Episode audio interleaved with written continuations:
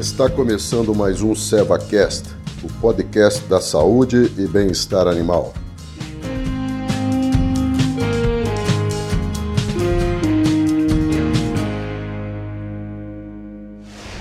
Olá, tudo bem? Aqui quem fala é Baite Leal, sou médica veterinária especializada em equinos e sou técnica da linha de equinos da Seva. Dando continuidade aos episódios do SevaCast, estamos falando sobre as principais doenças e, e as verminoses que afetam os equinos. Caso você tenha interesse, você pode voltar nos episódios anteriores, onde falamos sobre as cinco principais doenças infecciosas que afetam os equinos, sendo três delas que matam os equinos e duas que não matam, mas afetam a performance desse animal. Então, só procurar aí no nosso SevaCast os, os episódios anteriores a esse. Hoje falaremos sobre verminoses, um assunto bastante comum né, entre as rodas aí de discussões, uma, um assunto que é bastante antigo e que até hoje existem algumas dúvidas de qual é o melhor formato para trabalhar com as verminoses. Então, o primeiro ponto a se considerar é que as verminoses elas estão, elas estão bem mais avançadas no sentido de prevenção e tratamento do que as vacinas. Observa-se às vezes até um excesso de é, vermífugos, né? existe um excesso do uso de vermífugos.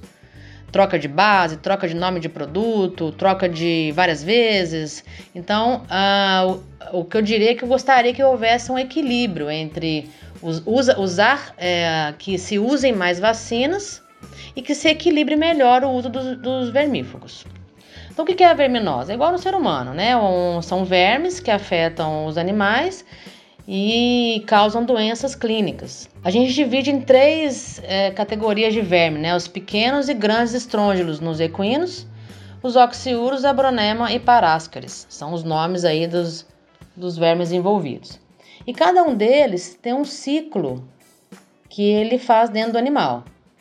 Alguns órgãos sempre são acometidos, né? Normalmente o intestino, pulmão, tem alguns vermes que ficam no estômago, alguns vermes que ficam na, no, na, no, no terço final do intestino, né? Que é próximo à ampola retal, como por exemplo o oxiurus.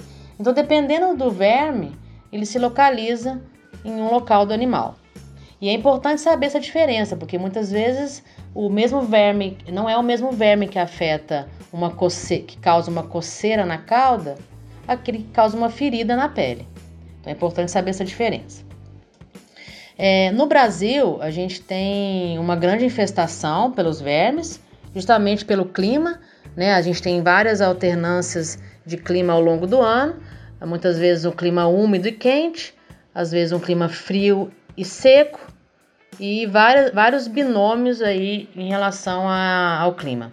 Mas claramente aí, é, com vários estudos que embasam essa análise, a gente percebe que altas temperaturas e alta pluviosidade, né, alta concentração de chuvas, aumenta a infestação.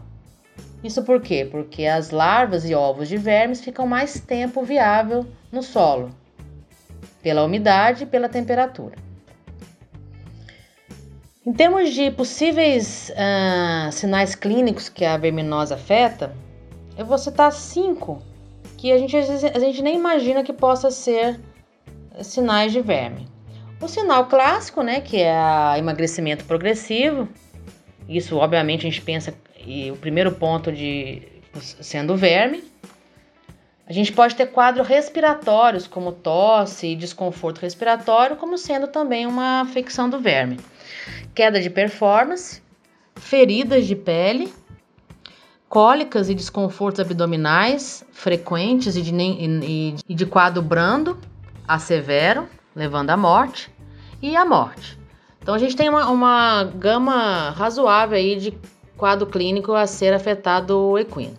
O ciclo da, do verme ele é como no ser humano, né? O animal ingere ovos e larvas esses ovos e larvas eles evoluem nos estágios larvais dentro do próprio animal, fazendo o ciclo né, respiratório, intestinal, sanguíneo, e ele e ele sai pelas fezes através de ovos ou larvas.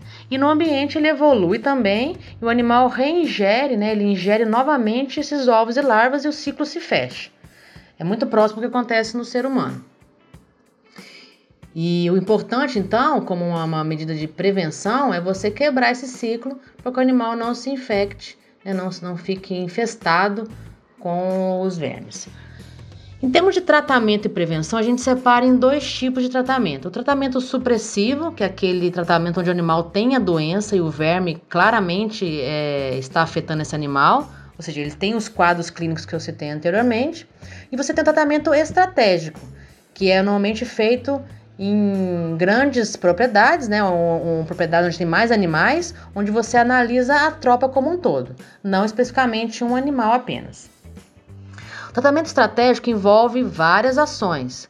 Eu vou citar possivelmente três ações que são uma das mais importantes. A vermifugação periódica, e aí a gente está falando alguma coisa em torno aí de três a quatro vezes ao ano. E quem vai definir essa frequência de vermifugação? Um exame chamado OPG, que é, a sigla significa ovos por grama de fezes, que através desse exame você avalia qual o grau de infestação da tropa. E aí você começa a dividir os animais pelo grau de infestação. E no Brasil não existe uma tropa cujo OPG vai estar zerado. Normalmente eles definem um mínimo aceitável, de até 100 ou a 150 ovos por grama de fezes. Então, acima disso, você separa os animais pelas categorias de infestação.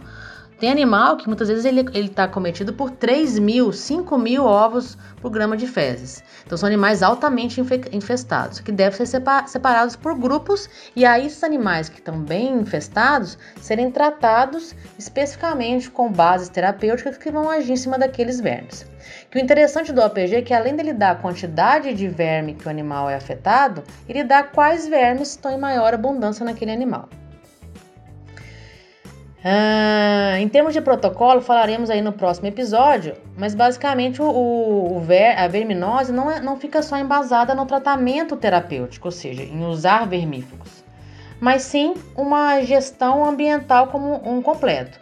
Uso de esterqueira, controle de mosca, controle de animais que adentram na fazenda e no aras sem serem vermifugados e uma limpeza de baia, que é um ponto importantíssimo.